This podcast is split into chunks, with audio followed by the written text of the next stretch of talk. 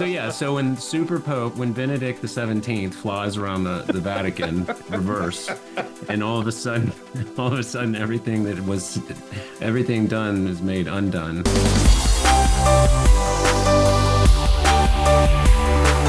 Welcome to the Stand Firm Podcast. We are recording this episode on Tuesday, January sixteenth, two thousand twenty-four. I'm Nick Lannon of Grace Anglican Church in Louisville, Kentucky, and I'm here as usual with Matt Kennedy of the Anglican Church of the Good Shepherd in Binghamton, New York, and J D Koch of Saint Luke's Anglican Church on Hilton Head Island, South Carolina. Gentlemen, how are you doing today? Excellent. Doing well, Nick. Thanks. It was eleven degrees here in Louisville this morning. I hesitate to ask, Matt, what you're dealing with in Binghamton. well, it's, it's warmer. It's, oh, you said eleven? I lost all of my sound. It's uh, it's twenty-three here, but we've had a lot of snow. So yeah. it's gonna be, tomorrow morning is going to be eight. So I totally really missed all of that. You had a really great photograph of your sons walking to church on Epiphany, right? That was Epiphany, right? Right, right. Yeah. They couldn't. They didn't. They they didn't. Uh, yeah, they had to park the cars down the street. Because of the Straight snow. Out of a Jane Austen novel. Scarves right. blowing in the wind. They're in this kick now where they're dressing. Yeah. Well. So. They ask him to throw one more briquette of coal on the fire every night. That's right. Please, miss, may I have some more? And you're still not wearing socks down there, is that right? Just on Sundays. Just on Sundays. Just on like sun- a- lest I get, uh, lest my first rector from Christ Church Vienna ever shows up uh, in church and shames me. You know, I have a pair of socks and shoes in my desk drawer just in case I have to go do some yeah. sort of sacramental something. I can't that, that's I have smart. to put on black socks. That's smart. Uh, well, yeah. you, you guys, as Anglicans and Protestants, we obviously have our differences with the Catholic Church and its Pope, even popes that we have found a lot of common ground, theological agreement, and culture war alignment with, like John Paul the Second or Benedict the Sixteenth. Of course, there's a new pope in town now, and these last few weeks have taken our differences with Rome to a whole nother level. In recent days, Pope Francis has authorized his priests to bless people in same-sex, quote-unquote, marriages. He's engaged in dialogue with a group dedicated to facilitating conversations between Christians and Marxists. And then just the other day expressed something like universalism, although I'm sure he'd argue with that characterization, at least universalism adjacent, when he said, when asked how he imagines hell, that he likes to think of hell as empty. I hope it is, he says. This Pope, you guys, has been, with a couple of notable exceptions, like his recent statements about surrogacy, he's been pushing Christians in a decidedly more liberal direction. And we can talk about all these issues individually. I hope we will. But I wanted to start with this. Why is it that we Protestants should care what the Pope says? Well, I mean, he's uh, the Roman Catholic Church is the largest, the largest global church, um, in, at least in the Western world. I think it's, I think it dwarfs even the Orthodox Church in the East. So it's the largest Christian body that that exists. Like you said a minute ago, we can debate about uh, how. how faithful they have been to the gospel. As Protestants, we would we would disagree with strongly with certain aspects of Roman theology. But from a secular perspective, when you're looking in from the outside, Rome is is Christianity. You you don't see a bigger behemoth astride the, the Christian world than Rome. So for her, for the this Pope to begin echoing the language of the world and putting forward uh, documents that allow priests to bless couples in same-sex relationships, which is something that the world has been screaming for at the Christian church for, for the last, last twenty years. For people on the outside to see that that happen is, well, it, it adds great fuel to the fire of those who would, who would like to who would like to persecute those Christians who don't, right? So, so it's, look, you have you have the largest Christian church, the most authoritative, the oldest, they'll say the oldest, from, although I think we're I think we're Catholic, because the oldest Christian body uh, in the world who's now doing this, and who are you bigots? That's right. Um, to, to to hold back, to hold back your your favor on this, but also just within within the Christian realm too. I mean, it, uh, when Rome seizes, everyone else catches cold. The influence that the Roman Catholic Church has um, on, on Christians, even those who oppose or disagree with them on, on, on various important matters, it can't be underestimated. I mean, there's always, there's within the ecumenical movement, for example, there's always a movement toward how, how can we, how can we form a greater union? How can we more be more, more at more at one with, with the Roman Church? Uh, what do we need to do? How do we need to, how can we, how can we facilitate that? And, you know, up till this, up till recently, it's been, it's been supposed, well, well, we need, you know, the only way for that to happen on, on the Roman side is for them to, to, to agree with the five solas. But the only way for that to happen on the, on the Protestant side is for the Protestants to become more conservative, to do away with the idea of, of women in the priesthood and to firm up our doctrine of marriage and celibacy and our understanding of birth control. But now I don't think that's, uh, if we go I, now, if, if, uh, if we were to do those things, which I'm, I'm glad that we, that some Protestant denominations have, that would actually seemingly set us further apart from, right. from the Roman Church at this point. It, so it's no longer this picture of, hey, we disagree about the Protest, the Reformation principles with Rome and Orthodoxy, but we stand back to back when it comes to cultural issues. We don't stand back to back anymore. And that's a huge thing. Well, I think it's it's remains to be seen about what the actual fallout of this is going to be, because there have been some very high outspoken archbishops around the um, the Roman Church that have pushed back on this. You know, I've also seen, obviously, some have been removed. Some of the American bishops have been summarily removed for their objection to this. But, you know, Francis is not long for this world. And the I, I, I'm hopeful still that this will, you know, at the very least, cause a, a rupture within the Catholic Church um, that will, you know, mirror a lot of the other ruptures. And, um, you know, I don't know what that will do for Roman Catholic ecclesiology. Obviously, that's um, a question, but they've, sort of, they've certainly faced difficult ecclesiological questions before, you know, I mean, uh, and so I don't think that it's obvious that the entire Roman Church is going to follow Francis's lead, although that's going to be quite interesting to watch how they they work this out. You know, does it become a conciliar movement? Does it become, you know, do they do they have um, like an outright formal schism? Do they do a um, or, you know, I guess the worst case scenario would be that everyone just gets in line.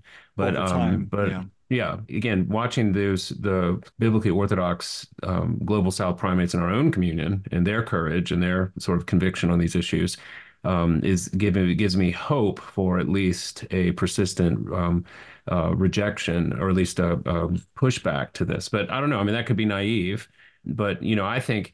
I mean, I think that they that the Lord is bringing judgment on all of these churches and these various church church bodies, um, the righteous judgment. And I think that, you know, the scourge that was in the Roman Catholic Church of sort of unbelief um, masquerading as um, sacramental piety that was manifesting in sexual deviancy, you know, as we've seen all over the church, uh, which has always been a hallmark. You know, that's what Luther saw when he went to Rome way back the Reformation. You know, there's been a certain flip side to the righteous, pious and faithful Roman Catholic prelate. There's always been the flip side, is you know, which has been um, is being exposed. And so I think um, I don't know. I, I'm I'm watching it with cautious optimism, but that might be naivete. I don't know, you know, or maybe we'll see a mass migration of of converts to high church Anglicanism, you know, as a result of this. I don't know. Um, I think one of the problems is for that scenario is is that unlike you know rather conservative popes when they take office, who don't, who haven't, at least in the in the past, tried to to undo any kind of influence of liberalism in the church by by making sure only conservative bishops are appointed, or only conservative uh, deans for seminaries are appointed, or, or you know, you know, ferreting through the various organizations of the church to make sure that the conservative position is is is upheld. Con- conservative popes don't do that. Francis has done that. That's that's the problem with with thinking, oh, he's going to die soon and things are going to snap back to normal. No, they're not going to snap back to normal, because he has had he talk. Listen to what the traditionalists in the Roman Catholic Church are saying. He has he has taken a root and branch approach to right. um, to liberalizing, to liberalizing the cardinals. The church. Yeah, yeah, it's cardinals, the bishops. Yeah, so so you don't you, the call of the cardinals now is not what it was Well, it was I listening to the other day that the the guy that they've appointed for the the prefect for the defense of the doctrine or something yeah. like this. Yeah, he, it, it's like a Tuche like, Fernandez. It's like he's a, like he's, written some like adult yeah. erotica or something. Yeah, yeah. Like, it, it, I mean, you can't make this up. Looking, I think this is like a is Dogma movie. A real movie? Is Dogma was that like yeah. sent from the future to uh to actually sort of show us? Well, and the, to Matt's point, the the Vatican, while allowing for you know quote unquote time for these African conservatives to, you know, figure out what this may or may not look like on the ground in their jurisdictions, the in their context, the, the oomph behind the offer of time is there's going to come a time when that time will be over. And yeah. this is where our church is going. And in the Roman church, unlike our Anglican church, there really is, you know, that one seat and everything does flow from there. And it, it, there really can't be, like, for a traditionalist, there can't actually be a schism. You you right. can't just no, say right. it actually can't right. happen. You okay? So the Pope's wrong. So we're going to go off and and and just do our own thing. They they they won't. They can't do that. What yeah. They well, have stranger things either, have happened though than people have rethought they their have to commitment say, to traditionalism with that in that respect. I mean, you know, you had an entire an entire generation of of. converted former Roman Catholic priests in the Middle Ages who yeah. some went to their deaths and some started entire new denominations. I mean, I mean, we could be looking at something like that as opposed to, I don't know, but I mean, I mean I'm not disagreeing with you, but I think that some of the traditionalists are having to rethink their commitment to papal infallibility at this point, I would imagine. They they they, they can't without ceasing to be Roman Catholic. That's, they, they, they, to say to say that the the, the the the dogmatic definition of papal infallibility is is wrong would undo the Roman Catholic Church, because that's the, that was a dogmatic statement. Um, that was a dogmatic that was taught by the magisterium. So if they say that's wrong, they've essentially become a Protestant church, and yeah, that's not going to happen. I think that's what Jay's rooting for. There we go. That's not going to happen. And so what they're going to say, within they're already saying it, is one of the two things: either this is a false pope, right? So, and they've had false popes in the past, and when the popes, the false popes who died, they just they've just You know, well, that would be that would be an elegant solution. Yeah, Superman and flies and around the Earth really fast, and that's the worst. We watched that movie again a couple of weeks ago, and I was like, "This will never be watched in my home again." This is the dumbest thing I've ever seen.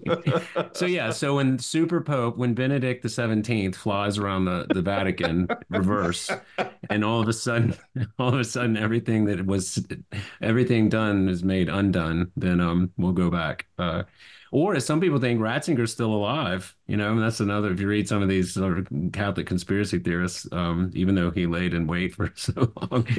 But I think, I mean, listen, I think we're seeing the end. I mean, this this is, the, the, the Catholic Church had been at least at least anchored to some form of natural law, you know, sort of traditionally understood, that uh, required them to reject any sort of blessing for, um, you know, homosexual sexual activity, you know, that required them, at least dogmatically. And we're seeing a total rejection of that. And so I think that the next the next things to fall, if this continues, will be their commitment to um, being anti-abortion, you know, their their rejection of, I mean, all the things. They'll just start undoing all of it, because mm-hmm. once you lose that ontological anchor into what it actually means to be a human being, you know, either male or female, well, then all bets are off. And so, you know, in a certain sense, the faster that's revealed, uh, the better, in terms of like regrouping, you know, looking to find out, you know, like the German bishops, as far as we can tell, have have, you know, they're just celebrating this. And, you know, that means that the entire German Catholic Church, or at least the ones represented by those outspoken liberal bishops, you know, has ceased to be a Catholic Church in any meaningful way a long time ago. And so I think, you know, the sooner we can get clarity on this, then the faster we can begin to have some sort of perhaps real ecumenical dialogue, not necessarily sharing communion and uh, ordinate and orders and things, but we could have, we, we know where our legitimate allies are and the people with whom we could really stand. But the problem for us in the West is that you already have people like, you know, who was it, Chris Christie recently, just pointing yeah. to the Pope's decision mm-hmm. and saying, well, you know, I was pro-life, but now, I mean, I was against um, same-sex, quote-unquote, marriage, but now I guess I'm for it because the Pope even came out for it, like you said, Matt. And that's going to be that's going to be said by many, many more people in the West than than in the rest of the world, because it's just too convenient, you know. It's. Do you guys think that Francis actually believes, as he has said, that there's a substantive difference between the blessing of individuals who are in a same-sex, quote-unquote, marriage and blessing that. He has even said that he's something like disappointed in how his letter was misunderstood and being thrown back in his face. Do you actually think that's well, how he feels, or is that some sort of obfuscation, some no, sort of like... It's, it's a total okay. lie. It's, it's a total lie because, because there was already a, a way in the Roman, for a Roman Catholic priest or, or bishop to give a blessing to somebody who's in a sinful situation. And the idea was the person's coming to the priest or the bishop and saying, hey, look, I'm living with my girlfriend, I'm living with my boyfriend, whatever it might be. I, I know this is wrong. I'm sinning. Please help, pray for me, help me. And then, and then with that kind of recognition of sin and need and knowing you you need to get out of that, the priest could could say, give, give a blessing. Because because the disposition of the heart was a penitential disposition, right? What the innovation here is, it's not just, it's not, this is not just blessing individuals in same-sex units. This is, this is blessing the couple, right? The, the there's a distinction that the, that the, the Pope is trying to make, at least as far as James blessing, Martin is concerned, it's, it's blessing couples, right? Right. Well, no, it is. Read, read, read the document. It is okay. blessing couples, and then read the follow-up document after that. It's blessing couples, but they're trying to make a distinction between blessing couples and blessing the union of the couples. Mm-hmm.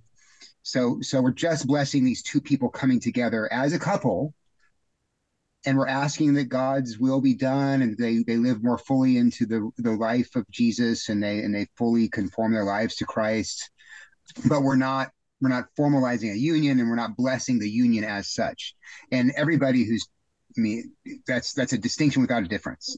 What is a couple? It's the union of these two people, right? And it's and they're they're coming to you based on their sexual relationship, and they're and and you can say as a priest, yeah. Uh, Um, I'm praying that you'll be more in line with Jesus. But if the couple's already, the couple doesn't have to say, doesn't have to confess this is wrong.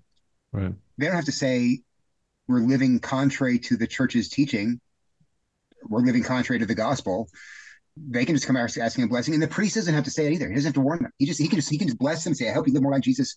And they can they can both mean, the priest and the couple both mean that that their situation is fine and good. And, and blessing situation. That's the problem with this whole thing. And it, Car- you should read Cardinal, I don't know if you guys have read Cardinal Mueller's response to this, but he points out all of these things in, in great detail, and it's a really helpful piece. So, did y'all read Hans Bersma, Fall of Rome, and Touchstone? And and yeah, it was great. That was harrowing. Goodness, I was I was a little. I go for a walk after that and listen to some Beach Boys or something. It's like that was heavy. But I agree with you, Matt. I think that the that you know. I feel in another situation like we, you know, that we've had this conversation before, you know, we've been talking about this for, for decades, and it's just so it's ridiculous, disingenuous, and laughable that somehow the intent behind this was not to further normalize homosexual relationships within the church. And we've seen it. And the the idea that there's people trying to say otherwise is just, you know, it makes me it makes me wonder, like, how how, you know, dumb do you think we are? You know, I mean, I mean, do you, I mean, this is this is so obvious and so clear. And the saddest part is you can't actually say what you you believe, obviously, to be true and have the courage of your convictions and walk with them. You know, we've seen the same thing in our church. You know, it's the people that have bending over backwards to get curry favor with the unbelieving cultural elites. It's like, you know, this, um, you know, just go ahead and say what you got to say, stand behind your convictions, and let's see where the chips fall, because because the this is the saddest part right now, where we're in here, where the people are trying to to make these distinctions and trying to say, oh, no, it's really not what it appears to be, because from a practical standpoint, it's exactly what it appears to be, which is that, um, you know, the people that have wanted to be able to um, sort of normalize and destigmatize what the Bible clearly calls sin uh, now have papal legitimacy for that. And a lot of people are going to take that, you know, particularly the ones, the the people who, quote unquote, grew up Catholic and consider themselves Catholic, but don't go to church, don't know the catechism, you know, haven't participated in uh, church in any meaningful way. And, um, you know, and it's so nominal, nominally Catholic people are going to embrace this, um, just as we've seen the nominally Christian people in, in every other denomination. So, you know, I've been talking about it with my congregation, is that I, I have this um, strange sense of, uh, I don't know, it's the strange sense of, of honor of having been called to live at such a time as this, you know, as a minister and as a preacher of the gospel, because um, some of these great divisions that have always existed are coming to light in a way that would have been unthinkable. If you came up under John Paul the Second and Benedict, you know, this would be unthinkable even ten years ago. You know, the, the, this is where we would be with respect to the Roman Catholic Church. You know, I mean, you might have seen some seeds of it in Vatican Two and thought Karl Rahner was a little off the plot, but, you know, you would never have thought that they would have changed this fundamental teaching about um, human sexuality, because it was such a, a bulwark and a plank. And in fact, it's one of the one of the persistent, you know, areas of at least moral uh, theology that the Catholic Church has has held on to. You know, I mean, like they don't remarry divorcees. You know, we don't we don't um, allow for, you know, sex out of marriage. I mean, at least on paper, all these things, and those are all being uh, challenged now uh, directly head on by this by this Pope. What's interesting, you mentioned this, as we didn't be thinkable twenty years ago, ten years ago, but this is where. You could probably recount many conversations you've had as well with people who look at the Anglican situation and say, look, this is because we're Protestants. Uh, the reason reason these crazy things are happening, same-sex blessings are being, you know, blessed and, and solemnized in church. And uh, the, the reason that's happening is because we have we have cut ourselves off from the rock, from the Sea of Peter. And and see, they, they have a magisterial authority and uh, a rock-solid doctrinal and dogmatic basis that can be enforced. So I'm going to go to Rome where these things won't happen. And and look, look what happens. It's, it's happening. They just um, say they, that it's not. They say, well, but everybody, right? Gavin Ashenden, what who mm-hmm, the yeah. Anglican who left the Church of England and then left for a, a kind of a, I guess, a kind of continuum sort of Anglican church, and then finally went to Rome. He is he's beside himself because this is. Um, and he's making all kinds of videos about why it was totally right for him to go to Rome, even though they've done this before. He's he's he's deep into Cope at this point. Um, Not that so. Kind of Cope. Right, right. Let's talk for a second about Marxism and the church. Uh, we have talked before about liberation theology. This Pope is from South America, the the home of liberation theology. Do you think that there are aspects of a liberation theology that are compatible with Christianity that he's sort of trying to make, or is this just totally out of bounds? Is this something that Christians need to steer clear of? What is the liberation theology that he's well, that he's trying to incorporate? I mean, that it's again, I feel like we're. I mean, this is. twenty years ago, we were having this conversation, the same thing, you know, what is it, Gutierrez and his sort of, mm-hmm. or Paulo Freire and the Pedagogy of the Oppressed, you know, these these sort of liberation, Marxist liberation theologians who who argue that there is a um, unique and special place uh, with God present in the poor and the outcast, that there's a sort of a, a almost a privileged spiritual component to the oppressed. Um, that being said, that the fundamental the work, of, work of Jesus was to free the oppressed. That's right. That's right. So there's a... Um, And, you know, there's uh, you talked about this so much, but no, no, Jeez, you have too. Exhausted. But, well, it's just like, I mean, the idea that we're not supposed to take care of the poor and the needy is laughable. So if a Christian comes to you and says that I'm in, unconcerned about the status of the poor and the needy, we say, well, we need to talk about whether you're a Christian or not, you know, but the disagreement about how to address that and and whether or not Jesus, this side of heaven, in his own statement, the poor will always be with you, but I will not always be with, you know, present um, and, and physically in this way, means that as a utopian ideal that will be ultimately realized when the kingdom is finally made here on earth, Matt. But in the meantime, the um, idealistic uh, utopian ideal through political pressure and through um, even through church pressure um, is misguided, you know, and it's it's a misguided um, sort of attempt to bring the kingdom over realized eschatology and all that. But, you know, the idea that the fundamental Marxist paradigm that we've talked about between oppressed and oppressor, you know, between the haves and the have-nots, between the um, those in power and, and, and not in power is a non-Christian dynamic. It's not a, it's a sinful reality, no question. But it, in terms of within the framework of the church, to baptize that and to somehow bring that into theological discussion or or syncretism with with preaching and teaching of the gospel um, is is has been exposed since the moment it was begun preached and will continue to be pushed back on by Christian theologians uh, wherever it's found. And so the sad part is, as we said in the beginning, it's now found at least being espoused um, directly and indirectly by the head of the one billion plus member church, which is um that's a lot of refutation that we're going to have to have to continue to uh, mount. But, you know, we've been Protestants for a long time, so I guess we'll just have one more thing to protest. But yeah. It's, even having said that, it, it is a theology that Catholics past have repudiated. Oh, yeah, yeah, oh, yeah, of course it is. And there there definitely there is a, a stream of, of social teaching within the Roman Catholic Church, which is, I would say, more redistributive than, it's not capitalist, let's put it that way. But as far as liberation theology itself goes, everything that J D said is right. It's, it's, it's, it's, it's incompatible with uh, Christian Orthodoxy and even with Roman um, Roman Orthodoxy. And just the just the just the uh, the principle enshrined in Leviticus nineteen that, that you can't yeah. show partiality toward the poor uh, against a rich person just because he's rich. That that undercuts the entire notion. Um, the the the enshrinement of prop, private property and mm-hmm. the, the passing on of wealth from generation to generation that you have um, in the scriptures just cuts the heart out of the whole ideal. Um, Lazarus and the rich man is a fine parable to tell until you get to the part where Lazarus finds himself in the bosom of Abraham, one of the richest men in Genesis. Right, right, exactly. exactly.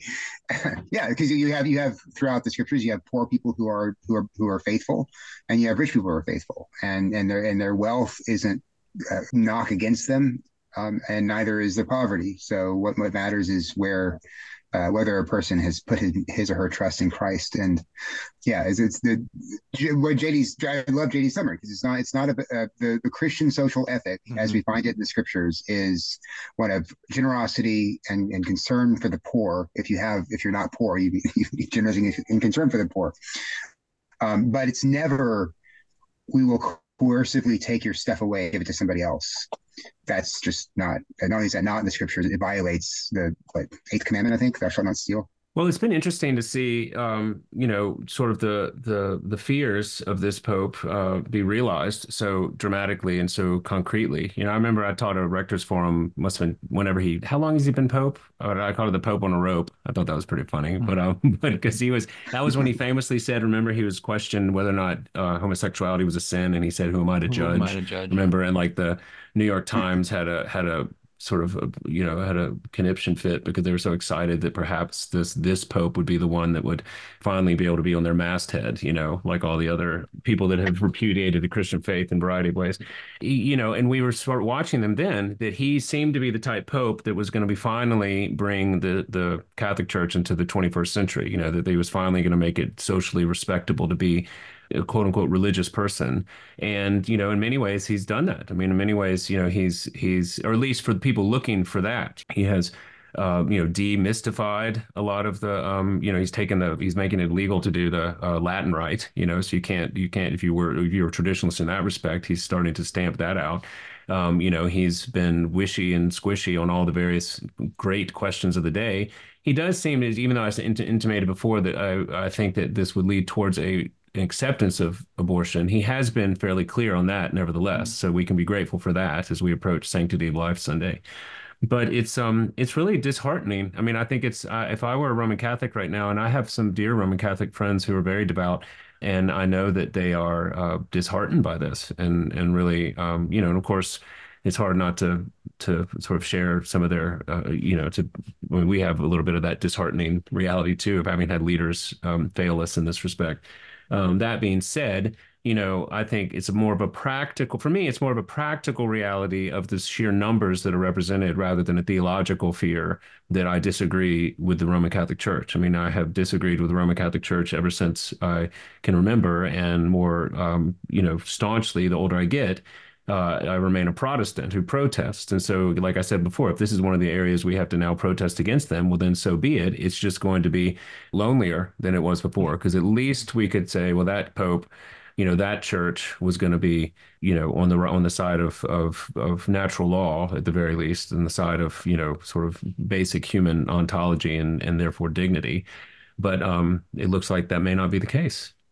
Well, his latest comments, I think, uh, given on a talk show, an Italian talk show about hell, I said at the top were at least uh, universalist adjacent. I think maybe even also um, annihilationist adjacent. I we can, I think, more easily dispose of universalism that's sort of pretty clearly not taught in scriptures. I I feel like uh, annihilationism has a has a better pedigree. There are more people that we sort of would want to trust who have taught that. John Stott, of course, comes to mind most famously, but that we would say is not compatible with biblically Orthodox Christianity either.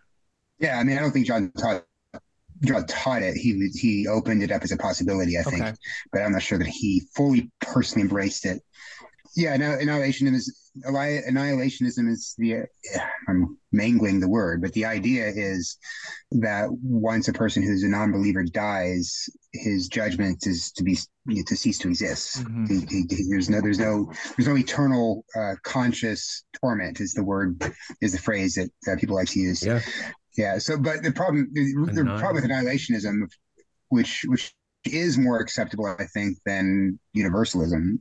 But the problem with annihilationism is that's not how Scripture actually de- de- describes hell. Yeah. Yeah. Um, the the metaphors that Jesus uses for it, for example, the, the the worm that never dies and the fire that is never quenched. He's the worm. The type of worm he's talking about is a worm that that feeds off the human flesh, right? So why would a human body, why would a human well, worm not die? It's only if there's never something to stop eating, right? there's he's there's never the host is never sleep tight, kids. Yeah, yeah. And then and the fire. Why is the fire? Do you why think is that it's not consumed? The fire is not consumed because it's yeah. never there's never an end to the thing that it's burning. So, so the, the idea of eternal torment is there, um, and and that that should. Instead of trying to be more compassionate than God, which is, I, I think, yeah. where the Pope seems to have landed on this, that should actually fuel and drive us to greater efforts of evangelism. Amen. And, and let me just jump in real quick before J D says whatever he was going to say. The reason is not some sort of like desire for punishment. The reason is that God's holiness is eternal and his justice is therefore eternal right. too. And when we see in, in Revelation saints in heaven seeing presumably people potentially that they knew and loved being judged and going to hell, they recognize the holiness of God's judgment. Like we can't see that now because we're we're finite and we will die. But when when we see fully what God's love entails, which includes justice for the sinful, then an eternal conscious torment is the only thing that balances the other side of the scales to eternal holiness and righteousness. That's right. Yeah, I mean, the whole concept of hell, you know, should be spoken about, you know, fear and trembling. I mean, even by believers. I mean, like, I there's no there's no joy of consideration of anyone being in eternal conscious torment, you know. And I think, I mean, which is why we devote our lives to fishing men and women. Like, this is what we're doing. Like, what do you, you know, and they're like, well, you, you know, you don't flippantly say this. Um, but the the historical, uh, you know, we have two thousand years of data to prove the point that when you begin to go against, contrary to the clear teaching of Scripture, these fundamental realities that have been revealed to us, you know, heaven and hell and sin and judgment and the atonement and, um, you know, God's image in men and women, you know, purpose for sexuality, like they're all part of a whole. And so when you begin to unravel here, it's it's irreducibly complex, as they would say, and you can't help but unravel over here, and the whole thing begins to start crumbling. And so, you know, we've seen it, you know, once you begin to to start questioning the reality of hell, well, then, you know, all of a sudden you, you're one step t- closer to open theism, you know, because you've got to start wondering about God's sovereignty in the first place. And then you've got to start thinking, and then so, and then you end up a, you know, a disheartened Unitarian at Burning Man. Um, and that's where, uh, that's the trajectory. Um, or like Bishop Pike, you know, wandering about a wadi out in the middle of uh, Israel, you know, looking for, um, you know, I don't know, like buried civilizations or something. And so, you know, again, I I would be the last to say that, that there's some sort of clear picture that we have been given um, for exactly how this is all going to turn out. And so it's just an easy calculus that should should be, you know, insert you here, God here, Jesus here, and, you know, out comes um, all of the questions. I mean, all of the answers. But if you take Romans nine, ten, eleven as our guide, you see that the consideration of these awful and terrible things about God being God about justice being real, about, you know, his omnipotent sovereign hand over even in the midst of what seems to be um, chaos and torment, well, then it leads to the end of chapter eleven, which is a doxology. I mean, that's what it, that's where this leads. And when you lose any of that awesome reverence, you lose the doxology, because at the end of the day, the consideration of the fact that God is active, sovereign, and control, even during and especially during times where we think he is absent, um, should send a tremor down even the most devout, not of servile or obedient fear, but of just the actual reality of standing and living in the presence of a holy God. And, you know, and that's where I'm teaching through that with Romans right now. And it's, it's easy to say, um, I can certainly communicate it to the extent that I've personally feel it, um, but you know, we're watching the people wrestle through this at the same time, and it's a necessary part of this wrestling. But if you're given the opportunity to step outside the ring, as it were, and not wrestle with these great and terrible questions, well, then you're not going to get to that doxological point. And that's what we're going to see. We see that in the Episcopal Church, we see that in the Unitarian Church, and now, well, sadly, we may start seeing that in the Catholic Church. I mean, that's what's so sad about some of the Vatican two revisions. You know, you had, you could at least count on some of the Roman Catholic churches to make you feel otherworldly when you walked in there. You know, I've been to a couple myself, and I've not taken communion, but I have been appreciative of the transcendence and the verticality of it. Um, and then you've got the ones that have like the, you know, John Denver up front with Birkenstocks, you know, uh, Coke and, and, um, you know, crackers or something like that. And you're like, you, you seem to have lost something here. And so it's going to be interesting. I mean, it's going to be interesting to watch, because I don't think that those global South bishops are going to bend the knee or capitulate. And so, you know, again, I mean, they can be removed, but in Cardinal Sarah, it doesn't seem like he would go down without a fight, among others. So I'm praying for them, praying for, praying for the courageous uh, Orthodox witness to stand firm. Technically, people are saying, well, the Pope didn't say he's an annihilationist, or he did, all he said was, mm-hmm. I like to think of hell as empty. And then, and then there's, well, who wouldn't like to think of hell as empty? Nobody wants anyone to go to hell. And that, that, that last statement's true. Nobody wants anyone to go to hell, including God, I think. That's, that's what he says in, in uh, Jeremiah eighteen anyway, or Ezekiel eighteen. Jeremiah or Ezekiel. Uh, I, I, I, it's not my will that anyone should perish, but, or no, he weeps at the, at, why won't you turn? He's constant. You see this all throughout the scriptures, God pleading with his people to repent and turn, so they, so they won't have to go into this, this doom. But I mean, uh, I guess the, the, the kind of flippancy of the phrase, I like to think of hell as empty. I mean, Cal Naughton Junior likes to think of Jesus with a t- t-shirt tuxedo because he's kind of casual. He also likes to perform with a nice party. Well, that's right? What I, that's so exactly that, what I'm saying. This is the chief teacher of the church, right? He's supposed to be. Yeah. When and, you say and, yes and, to he, being Pope, you have to leave flippancy behind you. Yeah, he, you can, he consistently does this. That's what that's that statement of, you know, who am I to judge? That's another which off the hand statement. You, you're well, you claimed to be the vicar of Christ. I, I think it was uh, uh, Hans Fiene of, of the Lutheran Satire. He said, you, at least if your claims are true, above all people, have the room to judge. You have the room to That's say, right. This is wrong, this is right. So anyway.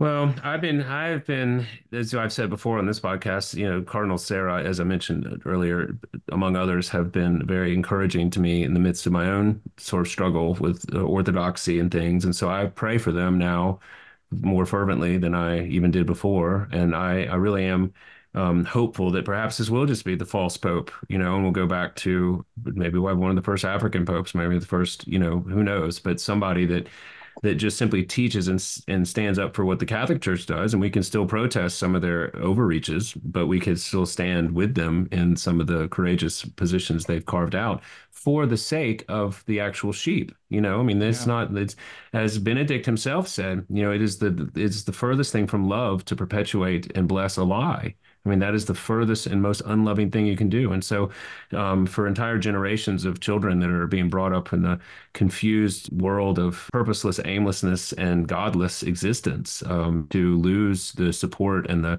vision and the preaching of the Roman Catholic Church would be a huge loss. Now, that being said, the Church of Rome hath erred. You know, we we know, and, and the Pope has no, the Bishop of Rome has no jurisdiction in our house or in our church. So, you know, if this is the way they go, then so be it. But Lord have mercy. I mean, that's that's my prayer. And I hope that um I hope that what we see on the other side of this is a clarification and some sort of refining, even of the Catholic Church, which would further clarify this great divide that we seem to have been given the joy and the challenge of living um, in the middle of, um, and pray that we'll find uh, even stronger and more consistent uh, bedfellows on the other side who will stand, you know, in different communions and different churches, but nevertheless shoulder to shoulder uh, in the same direction. Well, and as you guys said earlier, our listener will need to know that though he or she is almost certainly not in a Catholic church, these ideas as articulated by the Pope are going to be ideas that come up in conversations that you hear at the water cooler, that you hear at school board meetings, that, as we said, you start to hear from presidential candidates. So these are things that will affect you, our lives, that we need to be ready to talk about, ready to have answers for, and certainly I'm ready to pray for our brothers and sisters in the Catholic Church, as well as our own churches, our own families, and ourselves. Well, thank you for listening to Stand Firm this week. If you want to keep the conversation going with us, you can be in touch. Please rate and review the podcast on iTunes. Send us an email at mailbag at standfirminfaith.com, or you can join the Anglicans for the Gospel Facebook group. Thank you to J D Koch and Matt Kennedy. I'm Nick Lannon, and Lord willing, we'll be back next week. Until then, by the grace of God and Jesus Christ, we'll be standing firm.